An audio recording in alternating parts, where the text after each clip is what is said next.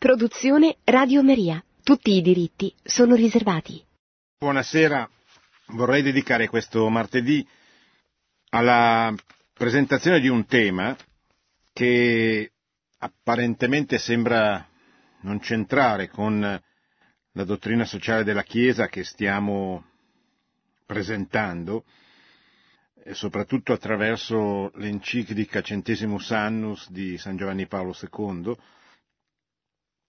che è, come vi ho già detto tante volte, è un'enciclica importante perché viene pubblicata nel centesimo anniversario della Rerum Novarum, che è la prima enciclica nel 1891 in cui la dottrina sociale della Chiesa viene in qualche modo sistematizzata, non, non che nasca nel 1891, c'è sempre stata, ma viene in qualche modo sistematizzata, cioè viene preso atto che eh, da parte del Magistero che non c'è più una società cristiana e che quindi bisogna elaborare un pensiero ordinato, organico, che eh, offra ai fedeli un progetto di ricostruzione della civiltà, cioè di una civiltà che eh, non è più conforme al Vangelo, almeno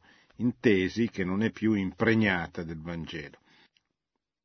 Questa sera vorrei parlare invece della, di una virtù importante che è la virtù della speranza, sulla quale Benedetto XVI ha scritto un'enciclica molto bella, la Spesalvi, di cui poi coglieremo alcuni passaggi, ma la, l'occasione mi viene dalla pubblicazione di un libro del prefetto della Congregazione per la Dottrina della Fede, il cardinale Müller, che si intitola appunto Indagine sulla speranza.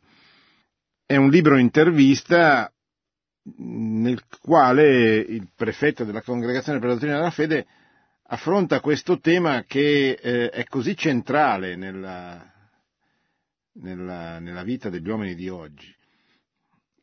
Ed è centrale, lo dico perché è evidente che il nostro mondo, quando dico il nostro mondo dico anzitutto il mondo occidentale, il mondo dove dove io vivo, dove, dove trasmettiamo, dove viviamo, dove viene ascoltata questa trasmissione, cioè il mondo già cristiano, il mondo post-cristiano.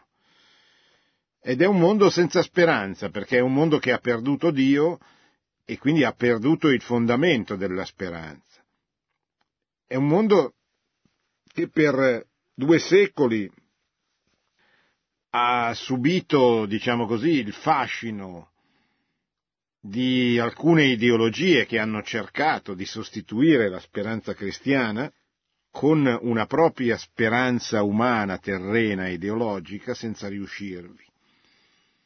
E con il fallimento di queste ideologie, in particolare dell'ideologia comunista, eh, è cominciato dopo il 1989, quando noi cominciavamo le trasmissioni qui a Radio Maria, quando io cominciavo le trasmissioni qui a Radio Maria, lo stesso anno in cui cadeva il muro di Berlino, ha perso questo mondo, ha perso progressivamente ogni speranza, anche le speranze erronee e fallaci delle ideologie,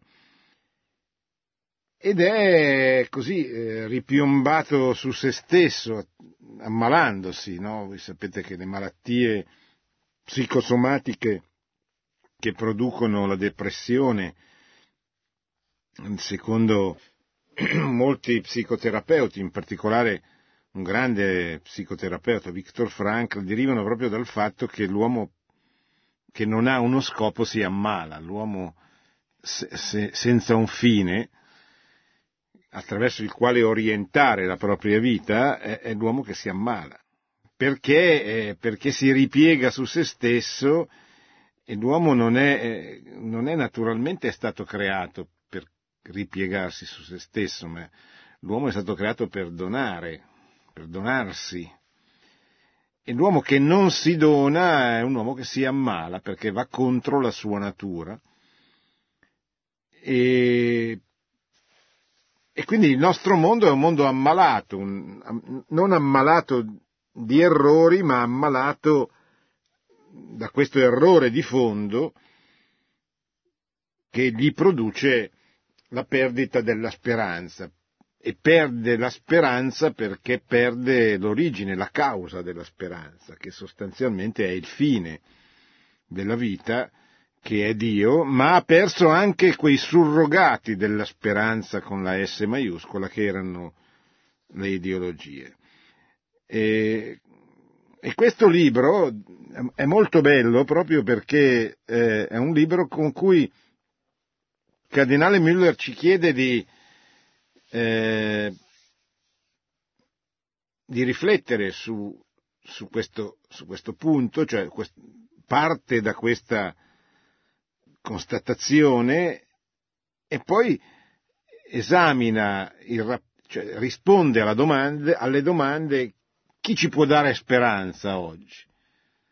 E si interroga, o meglio viene interrogato e risponde la Chiesa, il Papa, la società, Gesù Cristo, e tutta una serie di domande a cui dà delle risposte molto importanti per uscire da questa impasse nel quale il mondo si trova.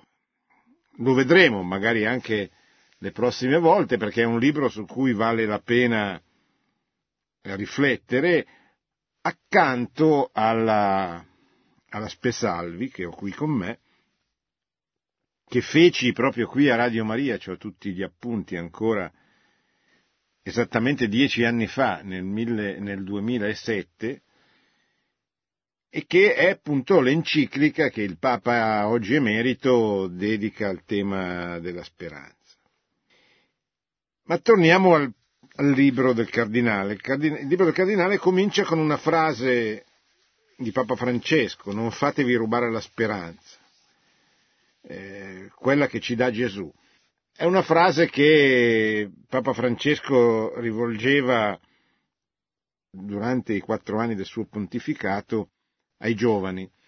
È un discorso, è un tema questo che affronta spesso il pontefice regnante, per dirci state attenti, soprattutto i giovani, non fatevi portare via questa cosa così così preziosa, così determinante per la nostra vita che appunto è la speranza. E sia Papa Francesco, sia Cardinal Müller, sia soprattutto la Spesalvi ci eh, aiutano a fare questa riflessione. Attenzione, la speranza non è una cosa individuale, o meglio individualistica.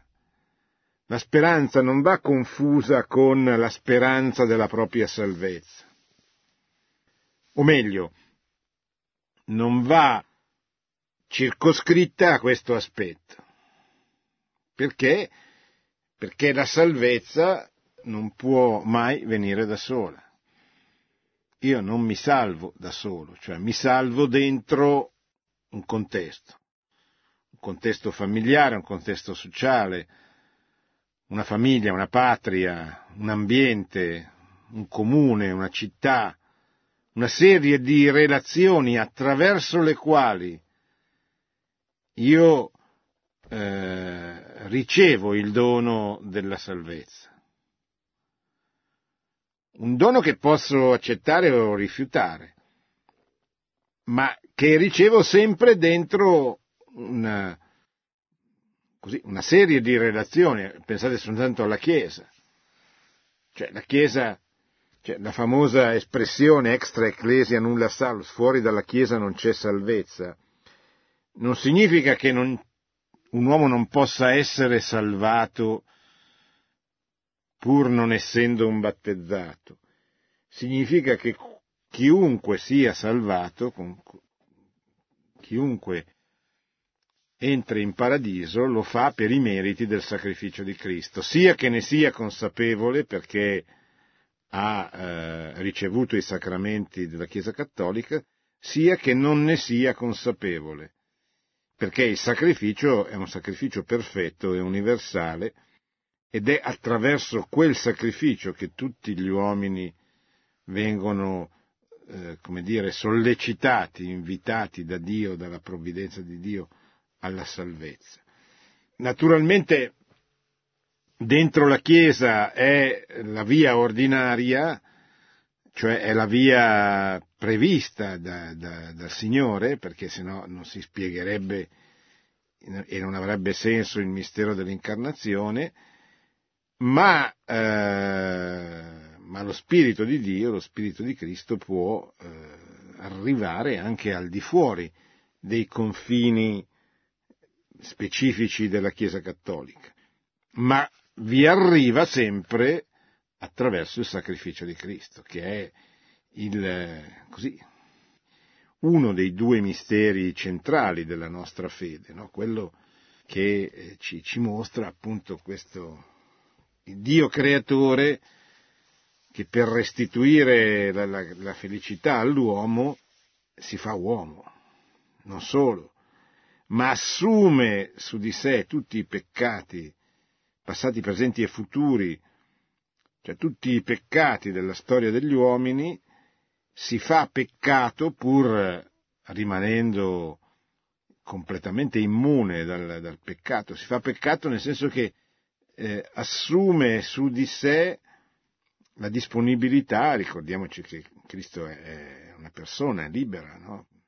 assume su di sé, accetta di portare dentro la sua esperienza di vita, dentro la sua vita, il dolore provocato da tutti i peccati dell'umanità. Cioè, un mistero grande, immenso, che però ha questo squarcio di verità che ci deve, che, eh, che dobbiamo sempre avere presente per, per, essere, per essere all'altezza, cioè che Dio si è fatto carico di tutti i peccati, quindi dei miei peccati, per dare a me la salvezza, a me e a tutti gli altri uomini. E questa salvezza non passa soltanto attraverso un rapporto così individuale, individualistico, ma passa attraverso le relazioni che io costruisco. La, prima certamente è quella che ognuno di noi ha un papà e una mamma,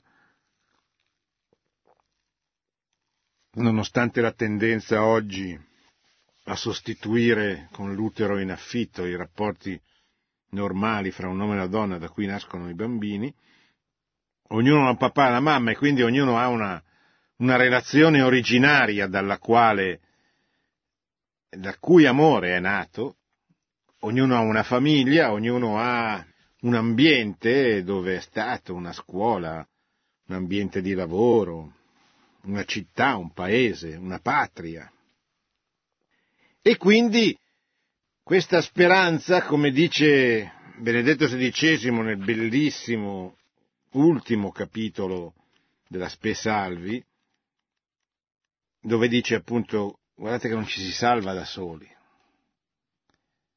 Noi dobbiamo preoccuparci, se siamo veramente cristiani, ogni volta che pensiamo alla nostra salvezza, dobbiamo pensare alla salvezza delle persone a cui vogliamo bene, delle persone cui, con cui viviamo. E questo è certamente un buon esame di coscienza, ma io, io prego per la salvezza dei miei amici, dei miei parenti, dei miei fratelli, dei miei genitori, dei miei figli. Questo è, perché questa è la misura dell'amore. Io prego per loro. È una domanda che, che dobbiamo sempre farci. Prego per la loro salvezza, per la salvezza della mia patria, della mia città, del mio ambiente, diciamo così, della mia comunità. Bene, il, il Papa comincia, il Cardinale Müller comincia con queste parole, appunto. Non fatevi rubare la speranza. E cosa vuol dire? Eh, vuol dire Papa Francesco dice non fatevela portare via da dei surrogati che non sono neppure lontanamente in grado di competere. Non fatevela portare via dalla droga, non fatevela portare via dal potere, dalla bramosia del potere, dalla bramosia del denaro, del sesso. Quanti uomini si sono lasciati perdere, si sono lasciati portare via, strappare la speranza nella vita eterna, la speranza con la S maiuscola, la speranza che arriveremo nella, nella visione beatifica di Dio, quindi nella felicità eterna, nella giustizia eterna. Si sono lasciati portare via questa virtù dal loro cuore da delle promesse fallaci e menzognere, quelle delle ideologie, cioè dalla pretesa di realizzare una giustizia sulla terra, perché così sono nate le grandi ideologie anticristiane dell'Ottocento e del Novecento, no? la pretesa di, di costruire un mondo giustissimo, ma senza il giusto, un mondo dove ci sarebbe stata la pretesa di costruire una giustizia perfetta e senza Gesù Cristo, senza colui che si è fatto carico di, tutte le ingiustizie della storia, pagando di persona, non facendo un gran bel discorso, ma pagando sulla croce, andando a dare a tutti noi la dimostrazione che se vuoi essere di esempio, non limitarti a parlare, ma soprattutto compi quei gesti che sono irriducibilmente attrattivi per le persone, perché dimostrano veramente il tuo amore per loro. E noi questo dobbiamo fare. Il che non significa che non ci debbano anche essere dei discorsi, il che non significa che non ci siano anche delle parole, dei ragionamenti, dei testi, come stiamo facendo noi, anzi tutte queste cose ci vogliono, sono fondamentali, ma è, è la persona, è il suo sacrificio, è la sua vita che attira. Questo significa essere un cristianesimo che sia attrattivo, che sappia attrarre le persone, che sappia attirare le persone a Cristo, non, non a Paolo, non ad Apollo, eh, non a, un, a una persona, non a un apostolo, ma a colui che ha mandato gli apostoli ad annunciare il suo Vangelo. Ebbene, il, Papa il Cardinale Miller parte da questa constatazione, vi dicevo, nel mondo contemporaneo sono la, la speranza cristiana è entrata in crisi, hanno cercato di sostituirla le ideologie nate dalle due grandi rivoluzioni della, dell'epoca moderna, la rivoluzione francese la rivoluzione, e la rivoluzione comunista, che però sono fallite. Sono fallite perché è evidente che la mancanza di Dio è il motivo di fondo per, del fatto che gli uomini hanno perso la speranza. Non hanno perso la speranza in qualcosa o in qualcuno, hanno, hanno perso la speranza nella vita eterna e quindi hanno perso la, spera- la vera speranza, perché tutte le altre anche quelle delle ideologie, ma anche quelle dopo le ideologie, sono speranze intanto che non appagano il cuore delle persone, perché non ti rendono più felici, non ti rendono più sensibile alla felicità, non ti rendono più capace di essere eh, come il Vangelo ci chiede di essere. E quindi l'uomo si trova privo dentro il suo cuore, dentro la sua mente, eh, di, di quella visione, di quel punto di arrivo che è il chiodo attraverso il, sul quale viene costruita tutta la sua vita. E quando gli uomini hanno perduto anche quei chioderellini, quei falsi chiodi, che sono le ideologie con cui si è cercato di, di sostituire Dio, con cui si è cercato di sostituire Cristo, quando sono crollate anche le ideologie, l'uomo è crollato. È crollato nella disperazione più nera. Perché se prima credeva fosse possibile sostituire la speranza cristiana con qualche cosa di immanente, con qualche cosa di secolarizzato, con delle piccole speranze rappresentate dalle ideologie, dopo la fine delle ideologie stesso, stesse, eh, l'uomo è arrivato a, a non sapere più a che cosa sperare, in chi sperare e in che cosa, ma soprattutto in chi. Questo apre delle periferie, delle, delle praterie al nostro apostolato, che è un apostolato ormai a 360 gradi. Noi possiamo parlare a chiunque oggi. Non ci sono più violenti come all'epoca del terrorismo comunista, delle ideologie, delle brigate rosse, ci sono i violenti del terrorismo islamico, certamente, però non sono ancora, anche se lo stanno diventando, sono una minoranza nel nostro mondo, non bisogna confondere i musulmani con i terroristi islamici, però certamente è anche vero che come le Brigate Rosse si nascondevano dentro il mondo operaio, il movimento operaio, è altrettanto vero che i terroristi islamici si nascondono dentro il mondo islamico, anche combattendolo, soprattutto in Medio Oriente, ma vi si nascondono dentro proprio come eh, perché lì è un, soprattutto lì, anche se non bisogna trascurare i militanti che reclutano in Occidente, ma è soprattutto lì che avviene il loro principale reclutamento. E allora, venute meno queste ideologie, è venuto meno, è venuto giù tutto, come si dice, è venuto meno Dio. E, l'uomo è entrato in crisi perché non sa più da dove viene, da dove, dove va, no? Il cardinale lo dice bene, molti uomini del nostro tempo non credono più che la storia, inclusa la loro storia personale, abbia una trama, un'origine un destino il passato personale, familiare o della propria nazione, lo si sperimenta come una serie di eventi senza alcuna connessione, accontentandosi di piccoli racconti che, cont- che contengono soltanto speranze rachitiche. E qui siamo proprio all'inizio, siamo all'introduzione del libro. E Cardinal Miller dice, oggi gli uomini non si sentono più parte di una storia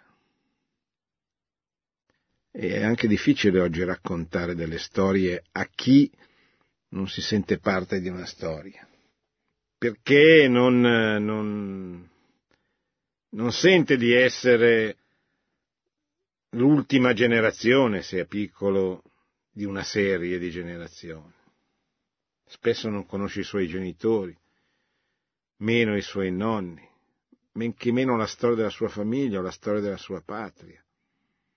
Quanti di noi conoscono, apprezzano, amano la storia dell'ambiente dove sono cresciuti, la storia della nostra patria, al di là dei, degli stereotipi con cui ci viene raccontata a scuola.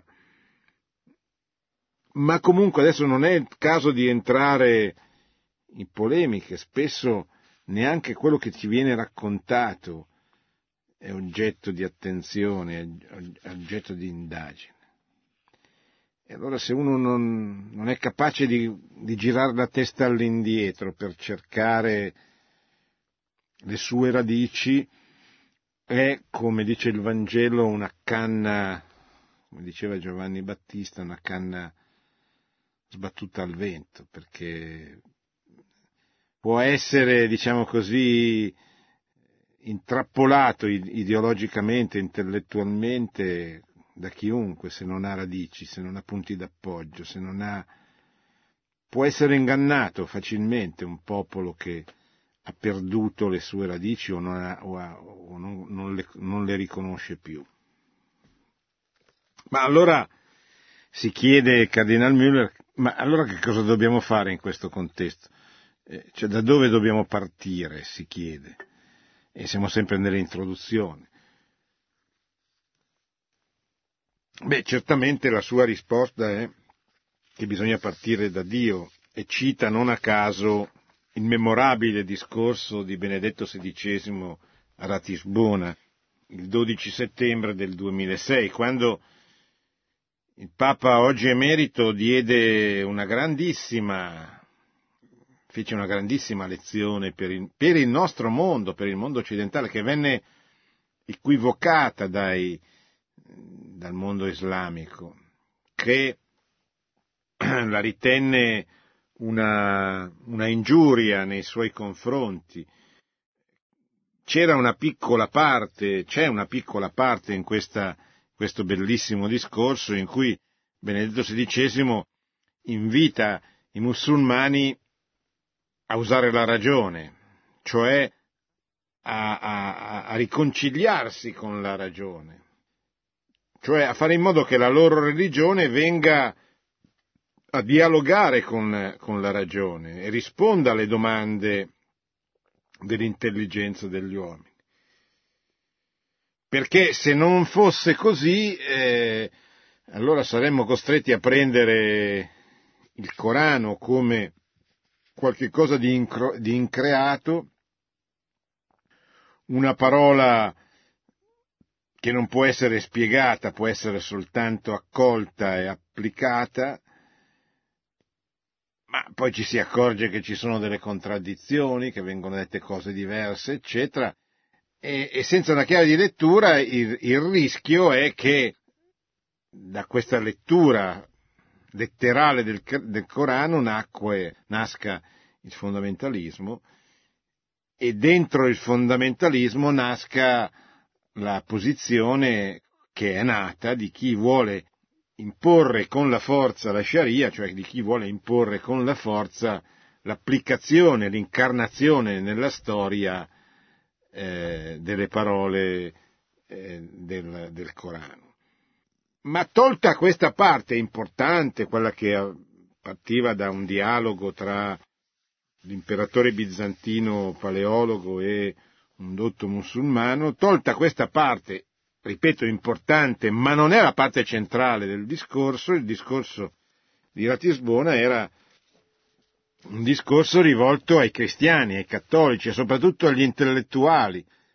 Ricordava loro l'importanza provvidenziale che per il nostro cristianesimo ha avuto l'incontro con la filosofia greca e, eh, e sulla base di questo il ragionamento era appunto affinché i cristiani del nostro tempo sapessero, sappiano riprendersi l'uso della ragione e con l'uso della ragione sappiano eh, di, diventare capaci di parlare, di dialogare, cioè di comunicare il Vangelo attraverso l'intelligenza, attraverso la ragione agli uomini del nostro tempo.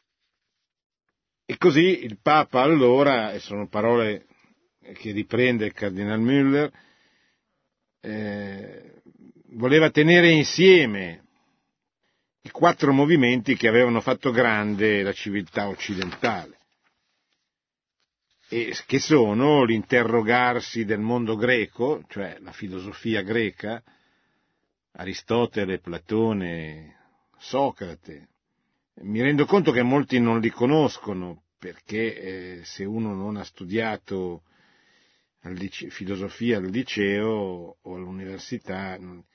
Però, guardate, qui non è tanto importante conoscere Socrate o Aristotele, qui è importante capire che ciascuno di noi nel mondo occidentale è stato educato in qualche modo a ragionare come ci avevano insegnato a ragionare i filosofi greci, cioè a usare quegli elementi che appunto sono la grammatica, la, la, la, l'analisi logica, quindi la logica, la retorica, che sono dei modi eh, tipici della cultura occidentale. Dopo il mondo greco, dopo il, il mondo greco, il profetismo ebraico. Gli ebrei sono il popolo che Dio si sceglie perché all'interno di questo popolo nasca il Messia. Eh, tutti abbiamo presente la chiamata di Abramo, una chiamata complicata, umanamente parlando. Abramo aveva 75 anni, era molto ricco, aveva un sacco di beni, e Dio gli appare e gli dice devi, devi andartene, perché io ti ho preparato una vita molto più importante di quella che tu hai in mente di, di portare a compimento su questa terra.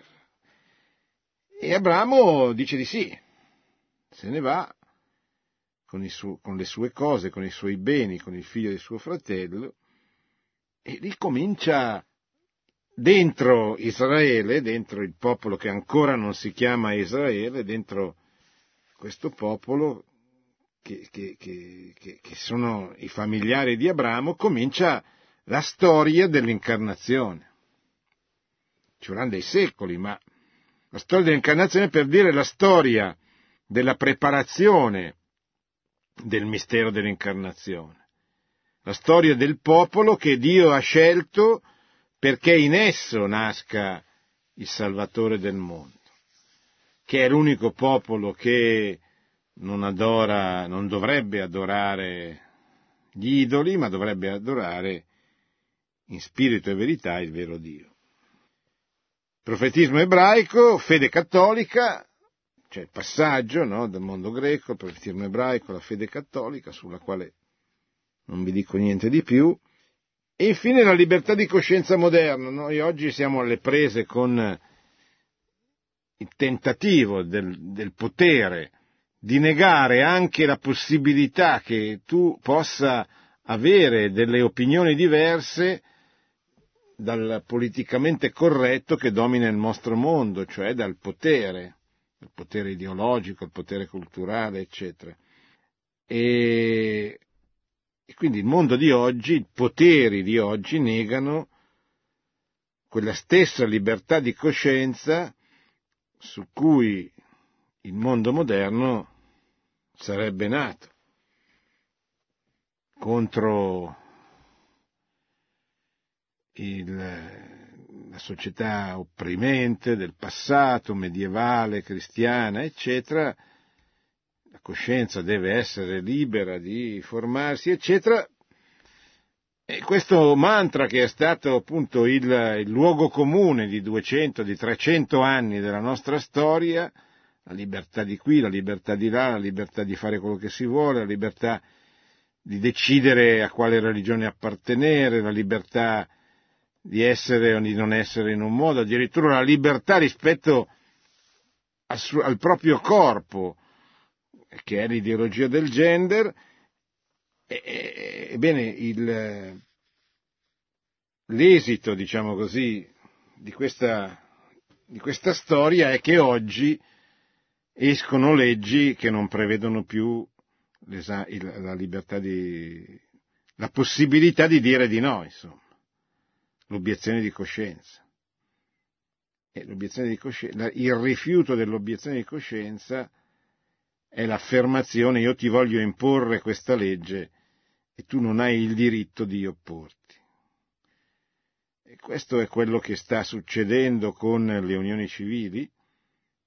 La legge sulle unioni civili non prevede la libertà di coscienza, la, la, la possibilità di dire di no, tant'è vero che un, un sindaco che eh, si è rifiutato di fare le unioni civili nel proprio paese è stato denunciato questa è una violazione palese di un principio, tra l'altro, della nostra Carta Costituzionale, che pone come fondamentale la libertà di coscienza, che viene attaccata, sapete che viene attaccata quando viene fatto un bando di assunzione che preveda che vi si possono presentare soltanto medici non obiettori, cioè medici che, che, che sono favorevoli a commettere, a compiere l'intervento di aborto. Voi sapete che in Francia è già uscita ed è stata approvata una legge che vieta, che vieta la propaganda contro l'aborto in rete, per via online. Due anni di prigione e 150.000 euro di ammenda, mi pare, per chi si oppone, per chi fa propaganda contro l'aborto, cioè in difesa del diritto alla vita, sul web. Ecco, questo è, è quello che sta accadendo, cioè la nostra, la nostra cultura libertaria e contraria all'uso della ragione, della verità, eccetera, sta imponendoci il pensiero unico. Sta tentando di fare emergere delle leggi che eh, vietino la propaganda di qualche cosa che è contrario al pensiero unico dominante, eccetera. Allora, cosa dice il cardinale tornando al libro? Beh, dice, vabbè, questo è quello che, che è successo, cioè le ideologie hanno prodotto delle alternative al cristianesimo, non ci sono riusciti, oggi, oggi encefalogramma piatto, nessuno pensa a nulla che non sia il proprio ombelico, il proprio tornaconto. E allora che cosa bisogna fare? Beh, il cardinale risponde e dice bisogna intanto elaborare e diffondere un pensiero forte, che trasmetta certezze. Certamente che lo faccia tenendo conto della fragilità dei, degli uomini, soprattutto dei giovani di oggi. Una fragilità dovuta al venir meno di tanti punti fermi, soprattutto dentro la famiglia, ma in generale nella società. Quindi milioni di giovani che non sanno chi sono, cioè che non, che non hanno in testa nulla che non sia il proprio desiderio di trasgredire, di, di voler essere felice senza poterlo essere, perché, perché, perché mancano i presupposti, mancano i, i fondamentali. Quindi Bisogna elaborare un pensiero forte che dia tante risposte a tutte le domande che tutti gli uomini hanno, anche se non sono capaci magari di esternarle, e, e però bisogna farlo naturalmente con grande pazienza, con molta carità, con, con la consapevolezza che questo è un processo che non, non dà risultati immediatamente a breve. La nostra società scrive il cardinale, che si vanta della democratizzazione della cultura e dell'informazione, assiste però impavida alla marginalizzazione di quegli intellettuali che propongono un pensiero forte, cioè chi oggi dicesse in ufficio, in fabbrica, a scuola, ma guardate che la verità esiste. E che, che eh, questa esistenza è la cosa più importante della tua vita. Stai attento a voltarle le spalle. Ma chi, chi dicesse una cosa del genere oggi viene preso un po' per matto. C'è la verità. Un po' come faceva Pilato, no? Davanti a Gesù. Ma che cos'è la verità? E la verità è, è la ragione perché tu sei qui. La verità è la realtà. È la realtà della creazione, anzitutto. È la realtà che Dio ha creato l'uomo per renderlo felice, per unirlo a sé nella visione beatifica, nella gioia eterna, nella felicità che non muore. E allora dice, nostro, la nostra società che si vanta della democratizzazione della cultura, cioè tutti possono studiare, tutti sono informati, eccetera, assiste però impavida alla marginalizzazione di quegli intellettuali che propongono un pensiero forte, che dicono no, guarda, la verità esiste, e questi sono emarginati.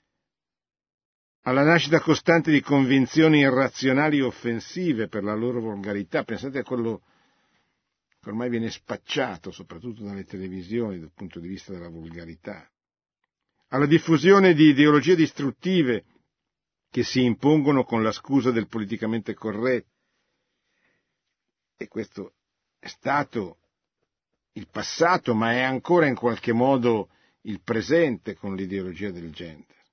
Ai movimenti oscuri di poche persone che detengono il potere economico e che manipolano la propria, discrez- a propria discrezione e coscienza di gran parte della popolazione. Anche, questo, anche questa è una realtà, cioè perché, perché queste lobby che riescono a far fare delle cose talmente lontane dalla sensibilità anche di un popolo secolarizzato.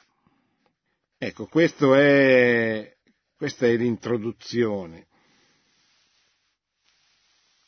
Il Papa e il Cardinale Müller affronta questo tema, lo, affronta, lo, lo comincia così e poi vedremo le risposte che dà a questa domanda di speranza che lui crede essere presente in tutti i giovani, soprattutto in tutti gli uomini.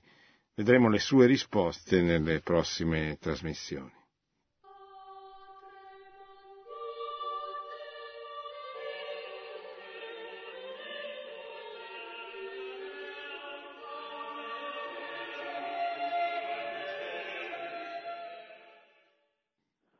Buonasera. Buonasera. Sono ciao Torino. Ciao, io mi interesso Cosa di... chiama, scusi?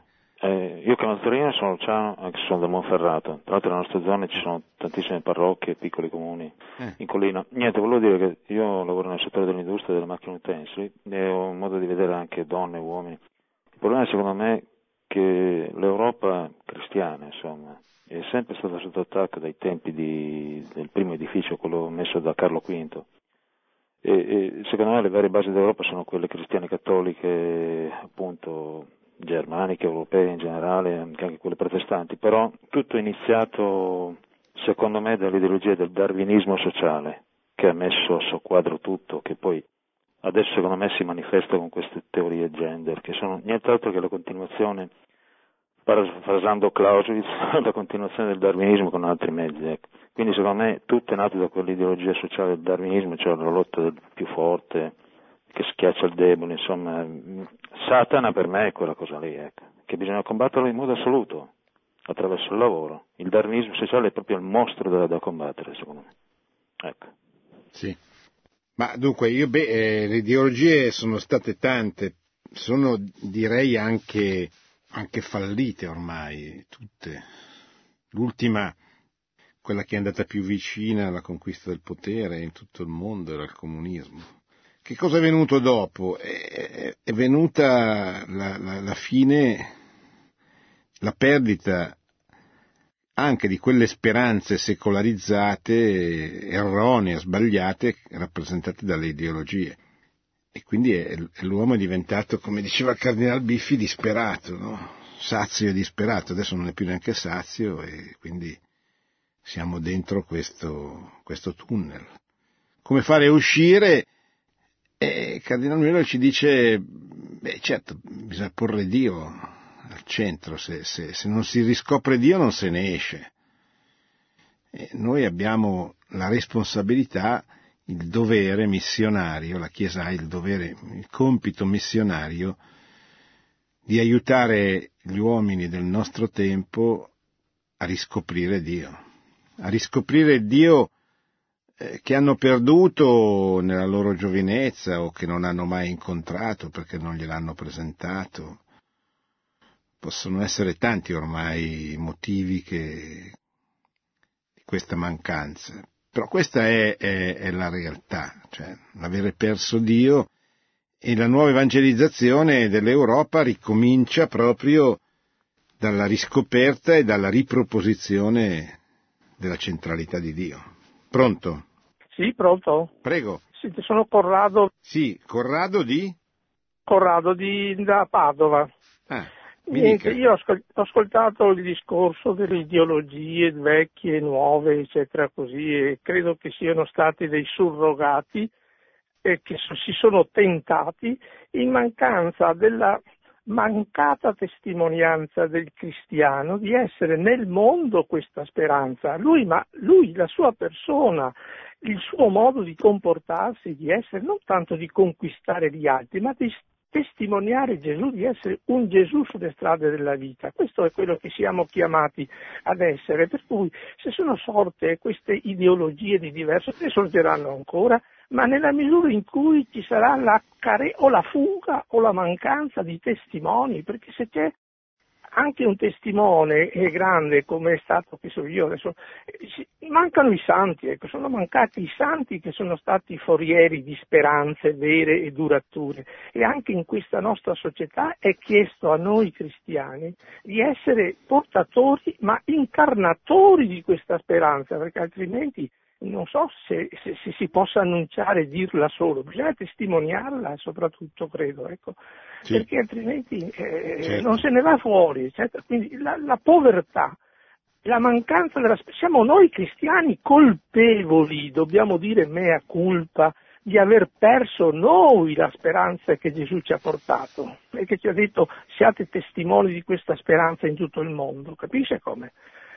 Sì, Beh, certamente il, il rapporto tra il lievito che perde sapore, il sale che, che non sala più e, e, e, il diffondersi delle ideologie è sempre, diciamo così, sono sempre due parallele che, vanno, che producono insieme lo stesso risultato, cioè una società cristiana qual era la società europea intendendo per società cristiana una società che pubblicamente si ispirava nelle leggi, nei costumi, nella cultura, nel senso comune al Vangelo, è venuta meno. È venuta meno per colpa dei cristiani, certamente, questo è ovvio. Eh, se noi fossimo come dovremmo essere, eh, e soprattutto se fossimo stati come avremmo dovuto essere, non ci sarebbe stata quella rivoluzione che ha portato l'Europa, il mondo occidentale, nella situazione attuale. D'altra parte è anche vero che ci sono le ideologie, ci sono... cioè che il diavolo lavora e ci prova e mette in piedi delle forze eh, discrete, visibili, pubbliche, pensate ai partiti no? che nascono durante la rivoluzione francese, ognuno dei quali ha un proprio progetto di società, un proprio progetto di conquista del potere, che fanno proseliti, che vanno avanti, che, che fanno danni, che, che, che, producono, che tentano di, di, di rovinare la società. Questi due fattori hanno provocato quell'allontanamento progressivo del mondo occidentale dalle proprie radici, dalle quali, sulle quali era nato. Che fare? E certamente lei ha ragione quando dice che non basta predicare, cioè non basta annunciare, eh, bisogna mostrare con la propria vita, questo è certo. Eh, Paolo VI diceva eh, oggi gli uomini sono disposti ad ascoltare i maestri nella misura in cui sono testimoni. Cioè sono disposti ad ascoltare le tue parole, i tuoi discorsi, solo nella misura in cui tu sei capace di attrarli con la tua vita e possibilmente non con la tua vita di single, ma con la tua vita di famiglia, eh, di amicizia, di gruppo, di associazione, di movimento, cioè questa, come i primi cristiani, no? i pagani li guardavano e capivano che erano diversi, che vivevano in una maniera diversa, capivano che si volevano bene, per esempio. Questa è una testimonianza importantissima. In un mondo dove l'odio è crescente come il nostro, dove la gente è sempre pronta a litigare, a spezzare i legami, a, così, a, a scontrarsi col vicino, e noi dobbiamo testimoniare la bellezza del volersi bene, dell'amore, della comunione, della solidarietà, dello stare insieme non solo senza litigare, ma valorizzando il proprio stare insieme. Pronto? Eh, sono Giulia da Bologna. Sì, mi dica Giulia. Volevo chiedere una cosa, cioè eh, in parte lei ha già risposto, ma eh, volevo appunto capire, eh, una, eh, nel tempo appunto le ideologie, le ideologie soprattutto materialiste hanno trovato proseliti e partiti che le hanno sostenute. Oggi i cristiani sono, io penso siano ancora molti e lo dimostrano appunto le manifestazioni come il giorno della famiglia, la Family Day, eccetera. Ecco, però non riesco a capire perché non è altrettanto quando il Papa si affaccia, quando il Papa è in piazza San Pietro, che sono migliaia e migliaia di persone che vengono da tutto il mondo per acclamarlo e per ascoltarlo. Perché non si riesce a formare politicamente un, un partito, una, una bandiera che possa riunire tutti questi cristiani che hanno voglia, che hanno bisogno, che hanno necessità di portare avanti ideali, ideali sani e non soltanto l'ideale del genere, l'ideale della distruzione, della non speranza, eccetera. Perché non si riesce, anche proprio da parte di altri cristiani, che però siano seri, siano onesti, abbiano, abbiano una credibilità e una moralità visibile, non come purtroppo ci siamo oggi a parlamentari che sono tutt'altro che credibili. Ecco, come si Sì, ma signora, però, lei? Cioè, lei parte da un, dal presupposto che i cristiani siano, facciamo il caso dell'Italia, una maggioranza, ma non è così. Cioè, i cristiani oggi sono una minoranza in tutto il mondo occidentale. In Italia forse meno che altrove, però se lei fa il conto, i praticanti, cioè coloro che vanno a messa la domenica, sono tra il 10 e il 15% della popolazione, che è tanto, perché sono un milione di persone. Non c'è nessun'altra realtà che incontra tutte le domeniche il 15% della popolazione però sono il 15% della popolazione, quindi non, non pensiamo che siano di più. E per di più sono divisi dal punto di vista culturale, dal punto di vista politico, anche dal punto di vista ecclesiale tante volte. Quindi è chiaro che noi non siamo musulmani, non è che dalla, dalla fede nasce una sola opzione politica ci possono essere legittimamente delle opinioni politiche diverse fra cristiani e comunque la divisione che c'è fra coloro che frequentano la Chiesa non è soltanto su opzioni politiche, diciamo così, dove ci può essere un legittimo pluralismo. È una divisione purtroppo molto più grave, molto più profonda, eccetera. Ecco perché io credo che sia sbagliato oggi fare un partito che si richiami esplicitamente al cristianesimo, ma sia necessario invece formare, riformare la società, operare dentro la società, soprattutto a livello culturale, creando incontri, cioè proprio eventi attraverso i quali si possa diffondere una cultura che ricostruisca almeno nelle persone e attraverso le singole persone nei rispettivi ambienti una consapevolezza che il cristianesimo non è soltanto la religione per farmi andare in paradiso, ma è una religione rivelata da Dio per far star bene i popoli e che quindi il cristianesimo ha una dottrina sociale che deve essere studiata, che è parte integrante della fede cattolica, come diceva San Giovanni XXIII. Ma che questa dottrina sociale va studiata, va conosciuta e bisogna organizzare degli incontri nelle chiese, nelle parrocchie, nei centri culturali, delle conferenze, degli incontri, ma anche proprio dei gruppi che si preoccupino di studiarla e nella misura in cui saranno capaci di realizzarla anche a livello politico, ma capisce che questo è un discorso successivo, cioè siamo arrivati a questo punto dopo anni e anni e anni e anni di inculturazione, di formazione, di semina, eccetera.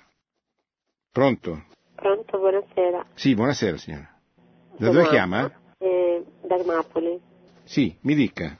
Senta, io ho sentito un po' a grandi linee, sono una, docente praticante cristiana da sempre e mi è stato tramandata la fede tramite i genitori, quella fede spicciola ma pregna di significato. Il problema è, mi riallaccio un po' a quel signore che ha telefonato poc'anzi, manca proprio la credibilità e poi anche la mancanza proprio di conoscenza, perché proprio oggi abbiamo avuto un dibattito, ero a programmazione con le colleghe, si parlava di più e del meno e siamo usciti fuori appunto della morale, del cristianesimo, persone che vanno in chiesa regolarmente ma che eh, diciamo avallano la, la, le convivenze e quant'altro, cioè avevo fatto un qualcosa, mi sono anche un po' inalberata perché cercavo di far capire questo concetto basilare del Signore, però vedo che proprio c'è proprio una, una carenza di valori dovuti ad una confusione pr- proprio radicale, cioè le chiese, i, i parroci, io penso che siamo arrivati al punto che devono uscire dalle parrocchie, fare un censimento, guidare proprio per eh, le famiglie che hanno scelto di prendere i sacramenti, di essere indottrinati. Tutta la vita, tutta la vita. Tanto una, una formazione, si pretende la formazione permanente per le cose di, di, normali che riguardano la scuola e quant'altro, ancora di più. Se qui in ballo ci sta la vita eterna, la formazione deve essere perenne, come dice Padre Livio, che a volte anche mio marito, no? nel sentirlo, dice mamma mia, però Padre Livio come se la prende così? Sta bene, perché è proprio così, perché nel momento in cui un cristiano prende coscienza che le cose di Dio sono la cosa più importante. Sì, la ringrazio e sono d'accordo. Il vero problema però è come realizzare tutto questo. Cioè, nel senso che la formazione è certamente la cosa più importante, però poi bisogna formarsi, bisogna avere il tempo di, fer- di formarsi, bisogna rinunciare a molte cose, al riposo, alla, così, a tante altre cose per dedicare il proprio tempo alla formazione, che è mh, la condizione sine qua non, la condizione perché dalle nostre chiese, dalle nostre esperienze vengano fuori degli apostoli capaci di convincere, capaci di presentare la fede e soprattutto la dottrina sociale della Chiesa, eccetera. È vero, come diceva la signora prima, eh, non è che possiamo convincere tutti, non è necessario, bisogna fare comunque la nostra parte, però è vero che bisogna anche avere la preoccupazione, cercare di fare tutto il possibile per convincere le persone, perché se no veramente eh, siamo in balia non so di che cosa, ma certamente poi non saremo più in grado di difenderci, ecco. Bene, siamo arrivati a mezzanotte, ringrazio tutti quelli che sono intervenuti, vi ricordo che abbiamo parlato della virtù della speranza attraverso il libro Indagine sulla speranza del cardinale Müller, prefetto della Congregazione per la dottrina della fede, e anche attraverso in qualche modo la spessa Alvi, la grande enciclica di Benedetto XVI sulla speranza di dieci anni fa. Buonanotte e buona settimana a tutti. Produzione Radio Maria. Tutti i diritti sono riservati.